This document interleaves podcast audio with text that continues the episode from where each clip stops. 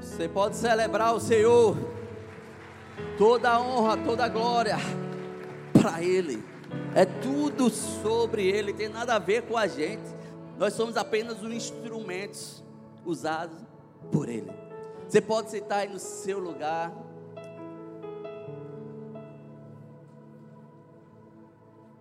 Eu creio que Deus, Deus vai já falar tremendamente aos nossos corações. Primeiro dia do ano, não tem moleza não. Fala para a pessoa que está do seu lado aí, não tem moleza. A mensagem de hoje chama comprometidos. Primeiro você recomeçou ontem no culto da virada. Agora tem algo maior, tem algo melhor que Deus já lançou sobre nossa vida mas a, só que precisa nós fazermos a nossa parte. Que parte é essa? Primeiramente, vai ser se comprometer. Porque muitas vezes, começo do ano, janeiro, já é de praxe, já sabe o quê? As pessoas dizer não, agora eu começo a academia, agora não tem mais vez, agora vou começar uma vida fitness. Não, agora livro, os livros que eu disse que ia ler um ano retrasado. Esse ano vou ler. Não, não, minha vida espiritual, sabe, vai crescer. Eu quero chegar ao final do ano pegando fogo. Na realidade que nós temos muitos projetos no começo do ano. A gente chega tão empolgado né, dizer que vai se comprometer, que vai fazer isso, que vai fazer aquilo outro, mas quando chega, às vezes, antes da metade do ano, cadê a vida fitness? Cadê os projetos? Cadê a sua vida espiritual que vocês queriam crescer? Cadê os livros? Os livros estão lá cheios de quê? De poeira. Deus vai falar tremendamente aos nossos corações, porque para viver um recomeço, primeiramente, a gente precisa entender uma esfera espiritual é importante para que nós possamos recomeçar. Agora você não pode crescer, você não pode ficar em forma espiritualmente. Se você só pratica, só treina no domingo. Às vezes as pessoas, não vou crescer espiritualmente, sabe? Eu sei que Deus está falando comigo. Aí só treina quê? Dia de domingo. Aí não vai para a célula. Aí não vai no culto da quarta. Ah, não, teve uma reunião na segunda, sabe? Na quarta não preciso ir, não. ah, eu já fui sábado para o start, já fui para o Conecta Moradores, todas por um, todos por um, não preciso. Quem disse? Cadê o seu projeto do começo do ano que você disse que ia crescer? Então, para crescermos, temos que estar comprometidos. Temos que estar buscando cada vez mais. Esse ano a gente tem que prometer uma coisa: deixar de ser aquele crente purê, molengo e sem consistência. Pastor, qual o tipo de crente que a gente vai ser esse ano? O crente batata frita, cheia do óleo.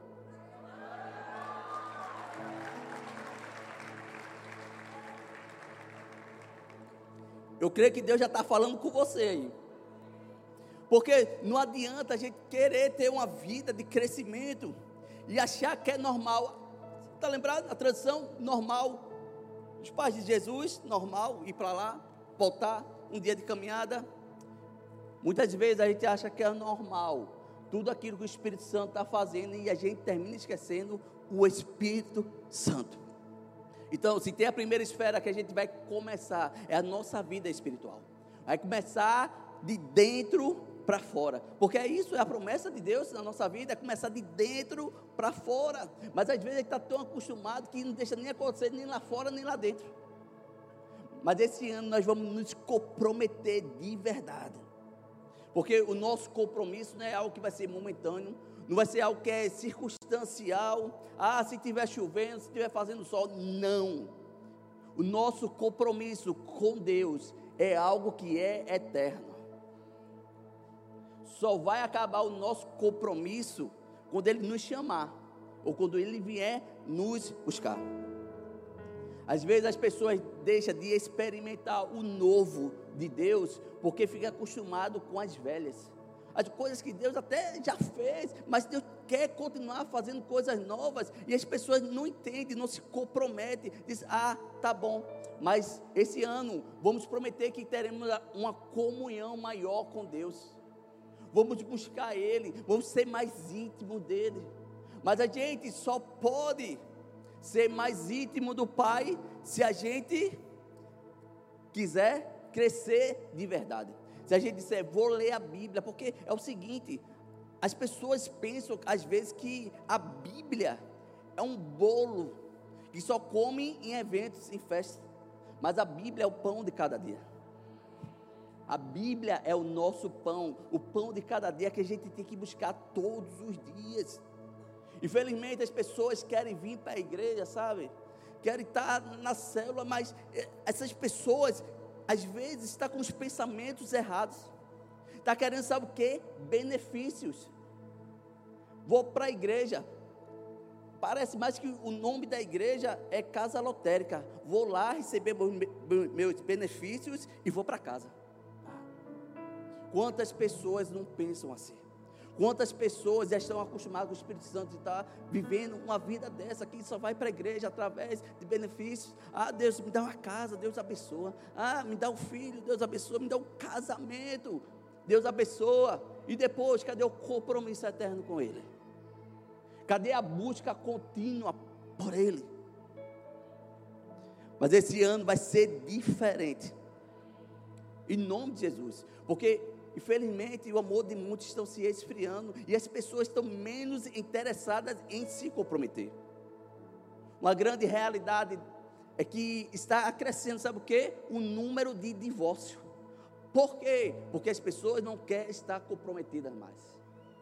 As pessoas não querem estar comprometidas primeiro com Deus e às vezes com as pessoas. Tem sido incrível, infelizmente, a quantidade de divórcios que está tendo. E eu vou te dizer, não é divórcio das pessoas que estão lá no mundo que não conhecem a Jesus, não. São de pessoas que estão na igreja. Cadê o nosso comprometimento? A gente precisa ser uma pessoa comprometida primeiramente com Deus. Em Gênesis capítulo 3, versículo 9, fala: Mas o Senhor Deus chamou um homem perguntando: Onde está você? Você com certeza já leu a Bíblia e já sabe da história de Adão. Adão, ele caminhava com Deus. Adão, ele falava com Deus, sentava, batia um papo, estava sempre juntinho, tinha um, ele tinha um compromisso com Deus. Toda tarde Deus descia né, e fazia companhia a ele, até o dia que ele pecou. Quando ele pecou, o que foi que aconteceu? Acabou o compromisso.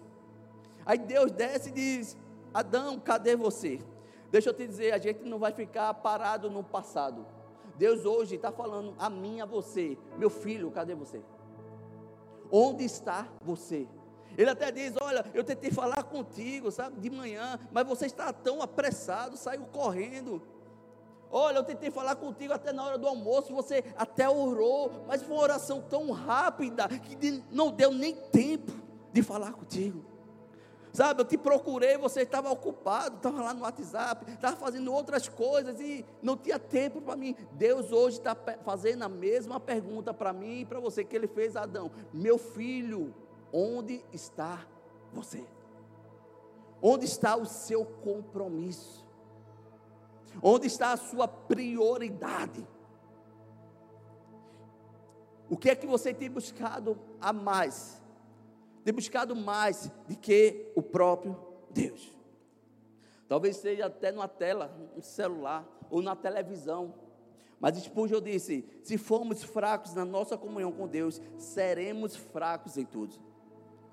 Às vezes somos fracos na nossa comunhão com Deus e muitas vezes queremos que Deus faça algo e Deus ainda não fez, mas porque não é culpa dele, não é culpa nossa, porque nós estamos sendo fracos. Por que estamos sendo fracos? Porque não estamos buscando a Deus, não estamos nos alimentando, não estamos preenchendo, não estamos, sabe o que? Dando prioridade pessoas sem compromisso com Deus são pessoas fracas. Mas hoje eu quero compartilhar com você alguns motivos para que vivamos sempre uma vida de compromisso com o Senhor. O primeiro é: o seu compromisso com Deus vai te fazer conhecido. Atos capítulo 19, versículo 3 ao 15 fala assim: Alguns judeus que andavam expulsando espíritos malignos tentaram invocar o nome do Senhor Jesus sobre os endemoniados, dizendo: Em nome de Jesus, a quem Paulo prega, eu lhe ordeno que saiam. O que estava fazendo isso eram os sete filhos de Seva, um dos chefes dos sacerdotes dos judeus. Um dia, o espírito maligno lhe respondeu: Jesus, eu conheço. Paulo, eu sei quem é, mas você, quem são? Os filhos de Seva, sabe? Ele, com certeza, ele já viu muitas vezes o apóstolo Paulo expulsando demônios, falando em nome de Jesus, e ele queria usar a mesma autoridade. Ele queria expulsar demônio, mas sem ter um compromisso com Deus. O diabo muitas vezes vai envergonhar as pessoas, por quê? Porque as pessoas não têm compromisso, não estão preparadas para viver o extraordinário de Deus. Aqueles judeus queriam expulsar no nome de Jesus, mas deixa eu dizer, não basta você só usar o nome de Jesus, se você não tem uma vida digna de ser chamado cristão. A gente não pode usar o nome de Jesus em vão. Sabe por quê? Quando a gente usa o nome de Jesus em vão, o diabo vai nos envergonhar. Foi isso que ele fez. Ah, Jesus, sei, é, apóstolo Paulo, eu sei quem é também. Mas vocês que são? Que vergonha eles passaram. Que vergonha, por quê? Porque ele não era comprometido com Deus. Ah, mas a gente não tem que expulsar demônio? Tem. A gente tem autoridade, mas primeiro vem o compromisso com Deus. Primeiro não é ouvir falar, é viver Jesus. Aqueles jovens, eles ouviam falar de Jesus, que através desse nome de Jesus, demônios eram expulsos, mas ele não tinha intimidade, não tinha relacionamento, e eles foram envergonhados. Infelizmente, sabe o que foi que aconteceu? Eles ficaram conhecidos mas vê a vergonha que foi para ele até o dia de hoje, porque ele não era comprometido queria ser usado por Deus de uma forma totalmente errada. O apóstolo Paulo, ele não, é, ele não era só conhecido por falar de Jesus, ele era conhecido por viver Jesus em suas atitudes depois que ele se converteu. Depois que o apóstolo Paulo se converteu, ele teve uma mudança de atitude, metanoia. Então, ele mudou. Ele passou a viver com Deus. Ele não se acostumou só com Deus, ele, ele foi lá e disse: Eu quero mais. Eu quero viver Jesus nas minhas atitudes. Será que Jesus está vendo em mim e você, Ele através das nossas atitudes?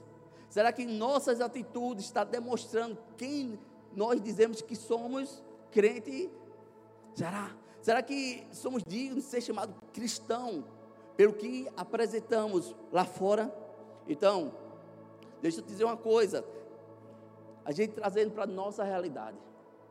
Às vezes a gente trabalha para Jesus, falamos de Jesus, até pregamos de Jesus, mas será que a gente está tendo uma intimidade, um relacionamento com Jesus? Quantos de nós temos uma vida de aparência? Invés de viver uma vida de essência.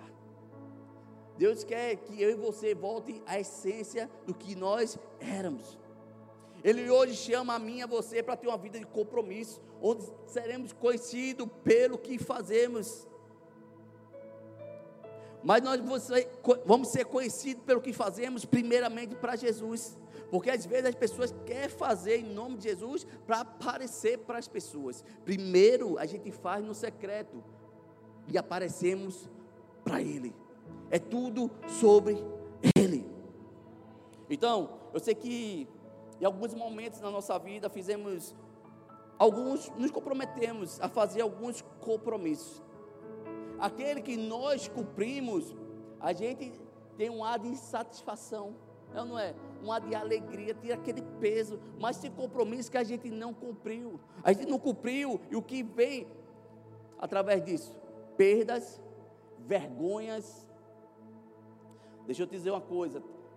Tem pessoas que perderam o compromisso com Deus, porque trocaram o presente de Deus por uma oferta do diabo. Tem pessoas que não estão compromissadas, sabe? Porque o diabo jogou aquela isca e a pessoa caiu. Mas a Bíblia ele tem vários homens e mulheres que foram usados por Deus. Homens e mulheres que o nome deles não foram citados, mas ele tinha uma vida comprometida. Segunda Reis fala de uma menina, uma escrava, que estava na casa de Naamã. E Naamã, ele é chefe ele tinha saqueado Israel e levou aquela menina prisioneira para servir a sua esposa em casa. E aquela menina viu que na mão ele sofria. Ele sofria da doença da lepra. Talvez nem os seus amigos, as pessoas lá fora não sabiam. Ele era um grande guerreiro. Ele era muito conhecido, mas provavelmente muitas pessoas não sabiam que ele sofria dessa doença. E aquela menina que a Bíblia não diz o nome, diz só foi em Israel. Tu vai lá em Jerusalém, sabe? E vai ter um profeta. O profeta vai lançar uma palavra para ti e vai, você vai ficar curado disso. Aquela menina foi usada por quê? Compromisso. Aquela menina poderia dizer: Não, estou aprisionada agora, ele vai ter que pagar. Ele vai morrer, não vou nem dizer qual é a solução. Mas quando a gente está comprometida, primeiramente com Deus, até os nossos inimigos nós ajudamos. Porque, pastor, porque primeiro a gente é, é conhecido por Deus. Porque primeiro Deus nos dá a oportunidade de ver se a gente realmente tem uma vida comprometida com Ele. A gente tem muitas oportunidades e às vezes não aproveita. Em João capítulo 6, vai falar também de um menino que através de cinco pães e dois peixinhos, ele foi lembrado até hoje. Qual é o nome dele? A gente não sabe. Mas a gente sabe de uma coisa: ele era conhecido de Deus. A gente não sabe o nome, não sabe a idade, não sabe de nada, mas uma coisa ele é conhecida de Deus. Deus sabe de tudo. Deus sabia de tudo, sabia o nome, sabia quantos fios de cabelo cada um tinha, sabia o nome daquela serva que estava aprisionada e sabia também, sabe o que? O comprometimento que elas tinham. Às vezes Deus vai nos testar. Deus vai nos botar em lugares que vai testar o nosso coração, vai testar a nossa fé, vai testar, sabe o que? Se nós temos realmente uma vida de Cristo. Ele vai nos testar nas simples coisas. A grandeza do Evangelho não é sermos famosos como muitos querem na terra, mas é sermos conhecidos por Deus. Se você tem um compromisso com Deus, você vai entregar somente seu tudo para Ele. Somente o que, pastor? Seu tudo tudo que você tem, se você é comprometido com Deus, você não vai fazer questão de nada, nem da sua razão você vai fazer questão, quando você está comprometido com Deus. Uma pessoa comprometida com Deus, ela também se compromete com as coisas que é dele. Porque às vezes as pessoas invertem. Não, eu sou comprometida com a igreja, eu sou comprometida com a célula. Mas será que essa pessoa está sendo comprometida também com Deus? Pastor, mas ela não vai para a igreja, né? tem uma célula, é comprometida, ela serve no ministério. Pode acontecer de você ser comprometida com sua igreja, mas não ser comprometida com seu Deus. Agora, quando é o inverso, você é comprometido com Deus, você sempre será comprometido com, não só com a igreja, mas com as pessoas também. Você pode celebrar o Senhor?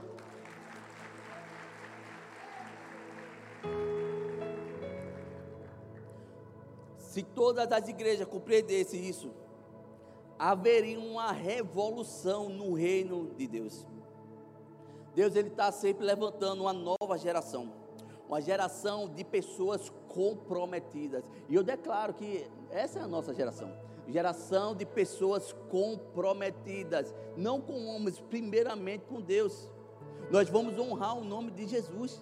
Nós vamos honrar Sabe o que? O caráter que nós temos, primeiramente, de dizer que somos cristãos e cumprir. E ir até chegar, sabe, no final do ano, como é que você está? Não, eu cresci, eu li tantos livros, sabe? Eu prometi que ia ler cinco, mas consegui ler quatro. Mas você foi lá, Você não conseguiu ler os cinco, mas você leu quatro. Quantos você leu o ano passado? Nenhum. Então você já está em vantagem. Você já está se comprometendo. Não, eu vou, eu vou ter uma vida devocional. devocional sabe? Estava muito corrido mesmo. Até o começo do ano passado eu estava tendo uma vida devocional, estava acordando mais cedo. Mas esse, com o passar do tempo, o que foi que aconteceu? Eu perdi a essência. Os pais de Jesus perdeu a essência, que era o próprio Jesus. A gente nunca pode perder a essência. A essência é algo que é agradável, algo que é cheiroso. Você pode cheirar Jesus todos os dias. Acorda já cheirando Ele. Você pode até saber, não, pastor, mas eu já li a Bíblia, eu já li livro, não, eu já fiz curso disso, daquilo. Deixa eu te dizer uma coisa. O que você sabe não tem valor. O valor está no que você faz com o que você sabe. Tem muitas pessoas que têm conhecimento, mas não têm compromisso com Deus. Tem muitas pessoas que se acham, que sabem, que realmente sabem, mas guardou para ele. Está sendo nem útil nem para ele na realidade. Muitas pessoas sabem de muita coisa, mas não usa nem na sua vida. A partir de hoje, já começou um ano, um ano do recomeço. Tudo que você tem tudo que você sabe, você vai espalhar, você vai passar para as outras pessoas. Você vai botar em prática primeiro na sua vida com Deus. Depois você vai abençoar as pessoas. Depois, o que é que vai acontecer? Deus vai te honrar, você vai ser conhecido de Deus. Segundo, o seu compromisso com Deus vai te dar livramento. Atos 19, versículo 26 fala o seguinte: Então o endemoniado soltou sobre eles e o dominou, espancando com tamanha violência que eles fugiram da casa nus e feridos. Aqueles jovens eles não tinham compromisso verdadeiro com o Senhor. Ao ponto do diabo envergonhar, soltar daquele, daquelas pessoas, daquele rapaz que estava demoniado e vir sobre a vida deles. Espancou, deixou nu, ele saiu pelo meio da cidade lá envergonhado. Deixa eu te dizer uma coisa: toda vez que a gente der brecha para o diabo, ele vai nos envergonhar. Toda vez que a gente der brecha para o inimigo, ele vai fazer com que a gente caia. Toda vez que deixamos de nos comprometer com Deus, já é uma brecha. Porque o diabo vai estar usando. Por quê? Você deixou de ter devocional. Você deixou de buscar Deus, então isso é uma brecha. E lá na frente ele vai querer te envergonhar. Por isso, temos que ter muito cuidado com nossa vida cristã. Agora eu quero falar, falar algo diferente daqueles filhos de Seba. Quero mostrar a você o que acontece quando a pessoa é verdadeiramente comprometida com Deus, não só com palavras, mas com ações. Em Salmos, capítulo 68, versículo 19, diz o seguinte: Bendito seja o Senhor, Deus, nosso Salvador, que cada dia suporta as nossas cargas. O salmista Davi, ele estava aqui alegre, porque ele já conseguia ver as vitórias sobre os inimigos, ele já conseguia ver, sabe o que? Ele reinando em Israel, recebendo aquela coroa. Ele sabe que ele passou muitas dificuldades para que chegasse até o trono, mas o coração dele se alegrava e dizia: Bendito seja o Senhor. E quando a gente diz bendito seja o Senhor, quando a gente bota as nossas dificuldades, as nossas guerras, sabe, os nossos desesperos no Senhor, quando a gente confia e diz que Ele é bendito na nossa vida, nós somos conhecidos como, primeiramente, para Deus. Ele está dizendo, Deus, aí está dizendo para Deus, Deus, me livra. Olha, eu vou passar por aqui, eu vou fazer isso, mas me livra. Eu estou passando por essa necessidade, mas me livra, eu confio, bendito é o Senhor. Davi estava passando pelas pelejas, mas a confiança dele não estava em carro, não estava em cavalos, estava no Senhor Jesus. É assim que a nossa confiança deve estar, primeiramente em Deus, para que Ele venha nos dar uma vida de livramento. Pastor, qual o maior livramento que Deus nos deu? Foi a nossa salvação. A nossa salvação, olha, se tinha um livramento só que Deus deveria dar a gente, se a gente fosse escolher, a gente deveria escolher a salvação. Porque quando nós escolhemos a salvação, Ele vai, Ele vai cuidar de nós. A gente não vai mais pertencer ao diabo, a gente não vai viver mais no pecado. Ele vai estar nos protegendo, nos cuidando. Ah, vai. E as bênçãos vai vir. As bênçãos sempre vão vir quando nós confiamos no Senhor. Davi está tendo vitória sobre os inimigos que nem ele mesmo, talvez pelos olhos dele humano, ele era bem mais fraco do que os inimigos. Talvez você esteja assim, você está se sentindo fraco hoje. Não está tendo força para andar, para conseguir, para se levantar. Deixa eu te dizer uma coisa: bota a tua confiança no Senhor, que Ele vai livrar, Ele vai te dar livramento. Nosso Pai Celestial requer nosso total compromisso com Ele, e não só uma contribuição. Às vezes, as pessoas não querem ter compromisso com Deus, é a verdade. Aí diz: Não, eu vou dar uma contribuição, vou fazer isso aqui, sabe? Vou agradar a Deus e pronto. Não. A gente não vai trocar a nossa salvação, o nosso compromisso com Deus, por um prato de lentilhas. A gente não vai cair no mesmo erro, não, não vai. Mesaque, Sadraque e Abinego. Três jovens que tinham tudo para dar errado. Ele tinha tudo para dar errado, por quê? Porque Nabucodonosor, o rei da Babilônia, foi lá, invadiu o seu país, levou prisioneiro, botou para trabalhar lá. E chegou um certo dia que o rei Nabucodonosor construiu a estátua de 27 metros. E ele disse: Olha, todo mundo tem que se prostrar diante dessa estátua que eu fiz. Todo mundo, aquele que não se prostrar, ele vai para a fornalha. Aqueles três jovens, quando soube disso, eles, não, Deus vai me livrar. Eu tenho um Deus que vai me livrar. Eu não vou me prostrar diante das dificuldades. Eu não vou me prostrar diante de Deus. Não, não, não, não. Aqueles três jovens, ele sabia que ele servia. Ele sabia que, independente, se ele, onde ele estivesse, Deus ia dar livramento, porque a confiança dele estava onde? Em Deus. E aproveitando que o rei Nabucodonosor ficou sabendo que aqueles três jovens não iam se render. E ele disse: coloca na fornalha, porque já era o decreto que ele tinha dado. Aquele que não se prostrasse iria para a fornalha. E a ousadia foi tão grande daquele rei, que mandou aumentar sete vezes mais a chama daquela fornalha. Ao ponto dos soldados que estavam levando aqueles três jovens para a fornalha. Quando ele abriu lá, quem foi consumido? Os soldados que estavam levando ele. E aqueles três jovens entraram amarrados dentro daquela fornalha. O que é isso? Livramento. Talvez você esteja à beira de uma fornalha, ou talvez você está dentro da fornalha. Deixa eu te dizer. Talvez, talvez você não enxergou ainda o que o rei Nabucodonosor enxergou. Ele disse: Eu botei três pessoas lá, estou vendo quatro. Eu botei três jovens lá, estou vendo quatro. Talvez você ainda não esteja vendo o quarto homem na sua vida. Aquele que vai trazer esperança, aquele que vai te dar livramento, aquele que vai estar contigo, mesmo que você passe pelo vale da sombra da morte. Ele está dizendo: Olha, eu vou te livrar da sombra da morte, vale da sombra da morte. Não, não, não. Ele diz, mesmo se você passar pelo vale da sombra da morte, eu estarei contigo. O que é isso? Livramento.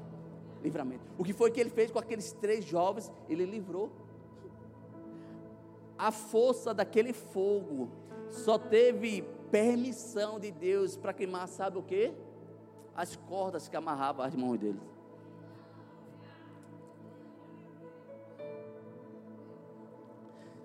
Nenhum fogo, nenhum problema, nenhuma circunstância vai queimar você, vai te destruir, nenhum.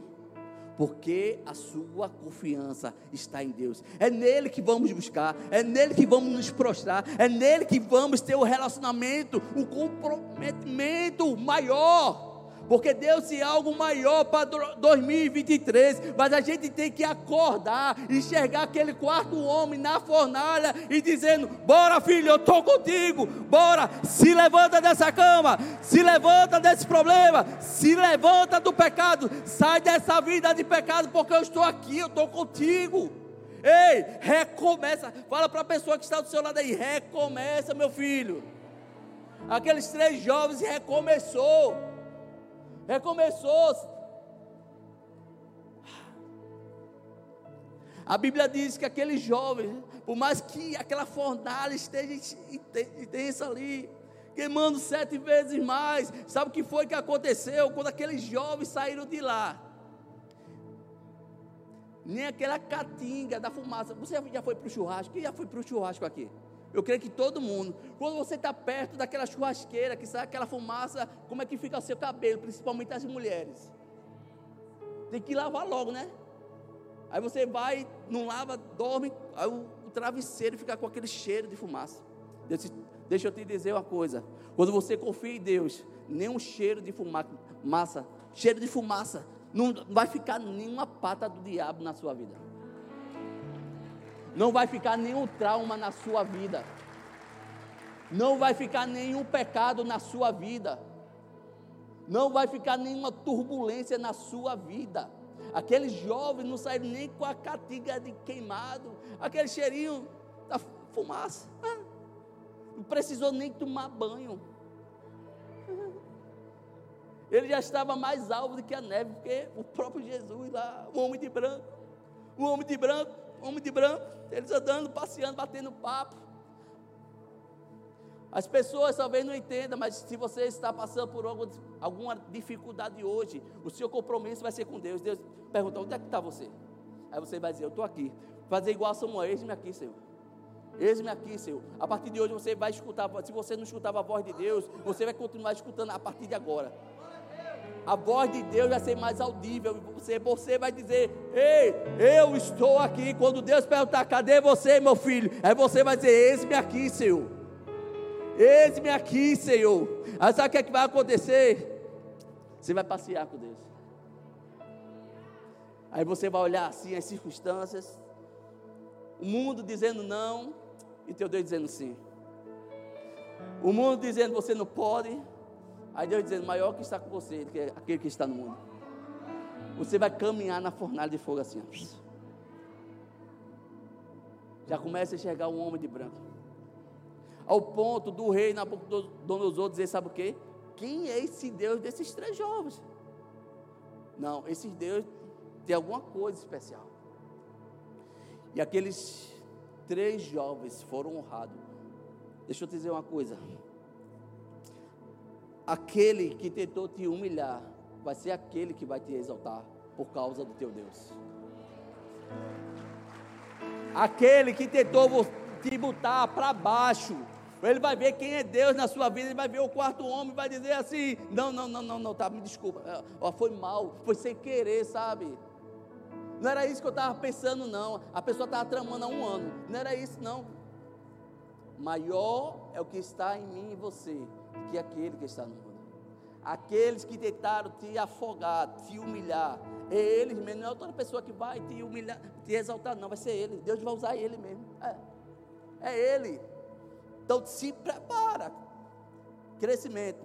A fornalha não é o fim, é o começo do teu livramento. A fornalha não é o fim, é o começo do teu livramento. Foi preciso você entrar na fornalha? Foi. Para poder você ver Deus andar com você. Existe um, um, velho pastor do Haiti, que ele falou da necessidade de como é um compromisso com Cristo. E ele disse que um homem queria vender uma casa por dois mil dólares. E tinha uma pessoa que estava interessada em comprar essa casa. Mas só que essa pessoa não tinha o dinheiro todo, só tinha metade. E ele foi lá, negociou, tentando comprar a casa pela metade. E até que aquele antigo dono disse: Eu vou fazer o seguinte, eu vou vender pela metade do preço. Mas eu, eu vou deixar um prego que vai pertencer a mim em cima da porta. Aquele prego você não pode tirar, você não pode mexer, você não pode usar, porque aquele prego é meu. E passou certos anos, aquele antigo dono voltou naquela casa e disse: Olha, eu quero comprar a casa de volta. E aquele dono novo disse: Não, eu não vou vender. Eu não vou vender, a casa é minha, não tem mais negociação. Não, você me vendeu, está certo. E aquele antigo dono voltou, e pela estrada ele viu que um cadáver de um cachorro. Aí ele se lembrou que ele tinha um prego que era dele, naquela antiga casa. Ele pegou aquele cadáver daquele animal e botou pendurado naquela porta, naquele prego. E o que foi que aconteceu? Aqueles moradores daquela casa, eles tiveram que vender a casa de volta para ele, porque ele não, não aguentava mais sentir aquele cheiro, aquele, aquela carniça, e ele vendeu de volta a casa. Qual é a conclusão que ele quer nos mostrar? É que se nós deixamos o diabo com apenas um pequeno prego nas nossas vidas, ele voltará e vai pendurar o lixo podre dele lá, deixando as nossas vidas insuportáveis para Cristo habitar. Será que você chegou aqui e o diabo já tem aquele preguinho na sua vida? Aquele preguinho que ele pode fazer o que quer, ele pode colocar o que quer. Talvez o preguinho, sabe o que? Do pecado.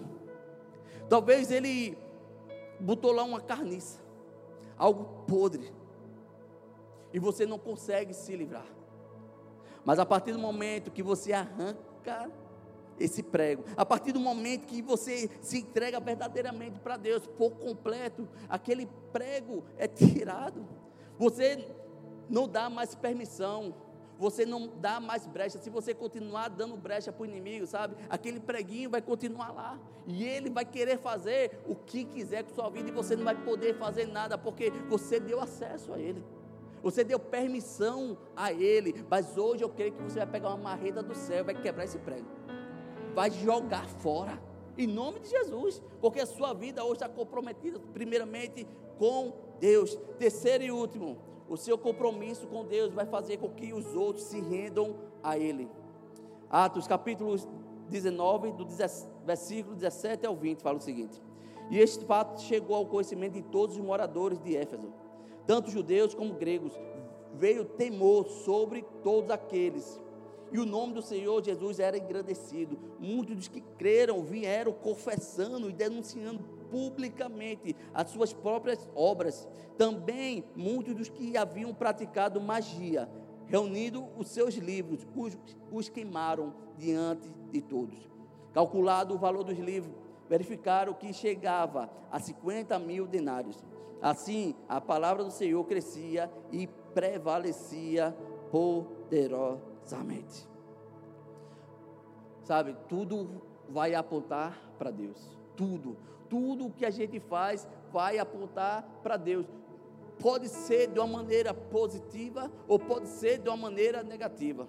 Aqueles jovens que estavam tentando expulsar os demônios em nome de Jesus, levou a quem? Levou a Jesus. De uma forma negativa, mas levou.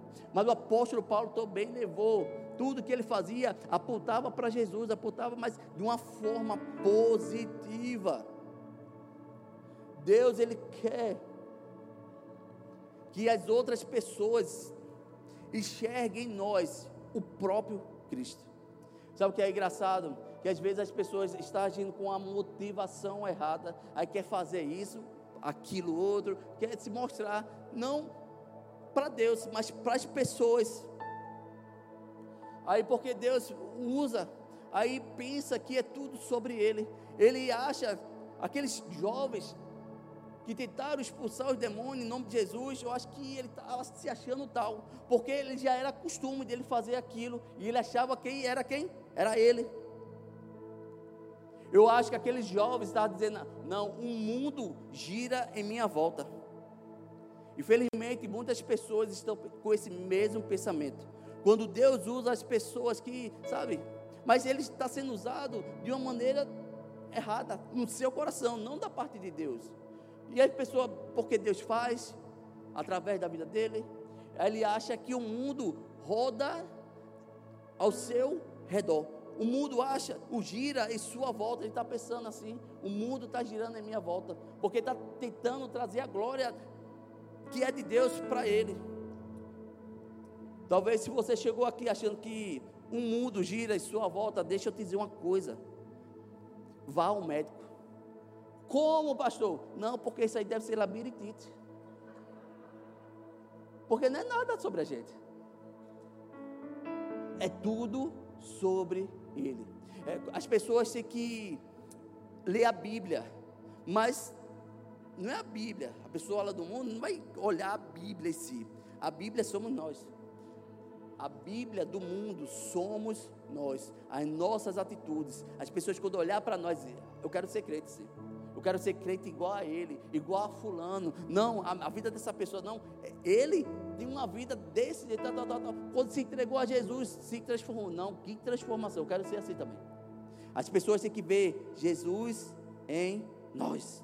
Porque tudo que fazemos reflete a Deus. Tudo que nós servimos, tudo que nós amamos, tem que refletir a Ele. Agora pare e pensa comigo, como é que está sendo as suas ações?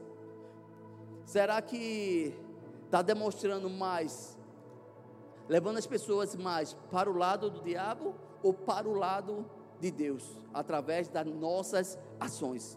Em Lucas capítulo 9, versículo 23, fala o seguinte: E dizia a todos: Se alguém quer vir após mim, negue-se a si mesmo e tome cada dia a sua cruz e siga-me. Você pode ficar de pé?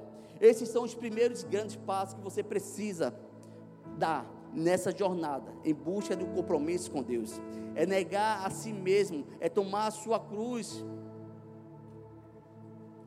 Mas infelizmente muitas pessoas ficam pelo meio do caminho, porque não querem carregar a sua cruz, não quer negar a si mesmo. Quando Jesus chamou, começou o seu ministério, ele chamou algumas pessoas, como você sabe, pessoas que, deixa eu te dizer, pessoas que eram comprometidas. Uns eram comprometidos em quê? Em cobrar impostos. Outros é comprometido em quê? Em pescar. Deixa eu te dizer, Deus vai sempre buscar pessoas comprometidas. Talvez você diga, não, eu não vou me comprometer porque eu já tenho muito a fazer. Deus ele não chama preguiçoso para andar com Ele. Ele sempre vai buscar aquele que já tem algum compromisso. Porque ele sabe que as pessoas que têm compromisso, ele vai ter compromisso com Deus. Quando ele entender a visão, quando ele entender o DNA, quando ele entender o seu chamado, ele vai ter o compromisso. Os discípulos de Jesus eram compromissados, eram pescadores, se acordavam de madrugada, passavam vários dias em alto mar. Que é isso? São pessoas comprometidas, mas que quando ouviram o chamado de Deus, se comprometeu com ele.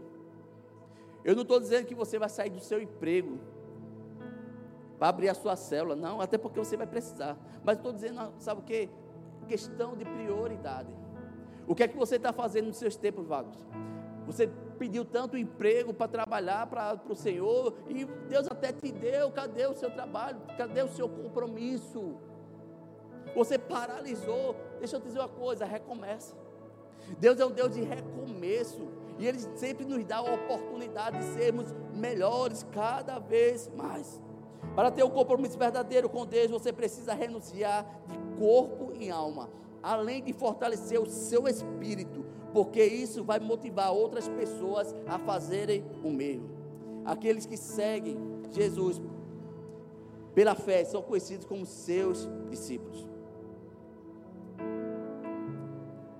Jesus sempre vai buscar aqueles que são comprometidos.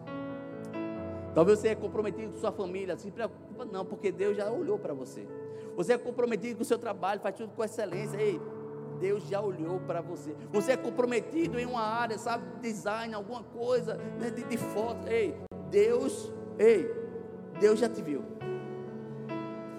Deus já te viu. Você tem dom, qual o seu dom que você poderia estar usando na igreja? Para que através do seu dom, através do seu servir, as pessoas conheçam Jesus. Hoje estamos falando de Paulista para o mundo. Mas por quê? Porque pessoas comprometidas estão aqui, ó, usando os seus dons. E pessoas estão sendo conhecidas, talvez nem sabe, nem conheça, nem vai conhecer, mas vai conhecer no céu. E vai dizer muito obrigado, porque através daquela transmissão lá, eu conheci Jesus. Obrigado, porque através daquela fotografia lá, na, aquela foto lá no, no Instagram, sabe? Me levou a Jesus, eu vi Jesus, Jesus falou tanto comigo ali. Deus está dizendo uma coisa: você vai recomeçar, filha. Mas você vai recomeçar primeiro me servindo. Você vai recomeçar. Mas primeiro você vai fazer com que as pessoas me conheçam através da sua vida. O que é isso? Vida de comprometimento. E eu quero falar com você que chegou aqui. Talvez você chegou aqui, foi convidado por alguém, ou senão você viu lá a arte que ia ter culto. Ou senão você viu no Instagram e disse: eu quero, eu quero conhecer essa igreja, essa igreja é top. Deixa eu te dizer: a igreja são paredes. O que a igreja tem, você pode ter, que é Jesus. Talvez você chegou aqui desviado e talvez até tentou ir para o culto do Réveillon, sabe? Culto da virada. Mas você não conseguiu ir, mas Deus te deu a oportunidade de estar aqui hoje para começar da melhor forma de uma forma comprometida com Deus, entregando a sua vida para Ele, ou voltando para Jesus. Eu vou fazer uma contagem aqui de 1 até 3. E você que vai entregar a sua vida para Jesus. Ou você que vai voltar para os caminhos dele, vai levantar a sua mão bem alto, vai dizer: Eu quero me comprometer com Deus. Eu entrego minha vida a Jesus. Eu quero que recomeçar. Eu quero sair, sabe o que? Do lamaçal. Quero sair do pecado. Eu, talvez você chegou aqui, sabe como? Com aquele preguinho do diabo que o diabo colocou na sua vida, mas você só vai conseguir tirar esse prego quando você entregar a sua vida para ele. Quando você entregar a sua vida para Jesus, ou voltar para Ele, aquele prego vai desaparecer de uma vez por todas, em nome de Jesus. Porque você vai dizer: não, aqui não tem mais vez para o diabo. Aqui quem reina é Jesus de uma vez por todas. Então, eu vou fazer uma contagem de 1 até 3. E você que vai entregar a sua vida para Jesus, vai levantar sua mão bem alto. Tenha coragem. Tenha coragem para recomeçar. Ainda é o primeiro dia do ano. Ei, Deus tem tantas coisas lindas para fazer através da tua vida. Mas primeiro Ele quer te salvar. Quer trazer mais perto dEle. Bora lá. Você que vai entregar a sua vida para Jesus. Um, dois, Três, cadê a primeira vida que vai entregar Jesus?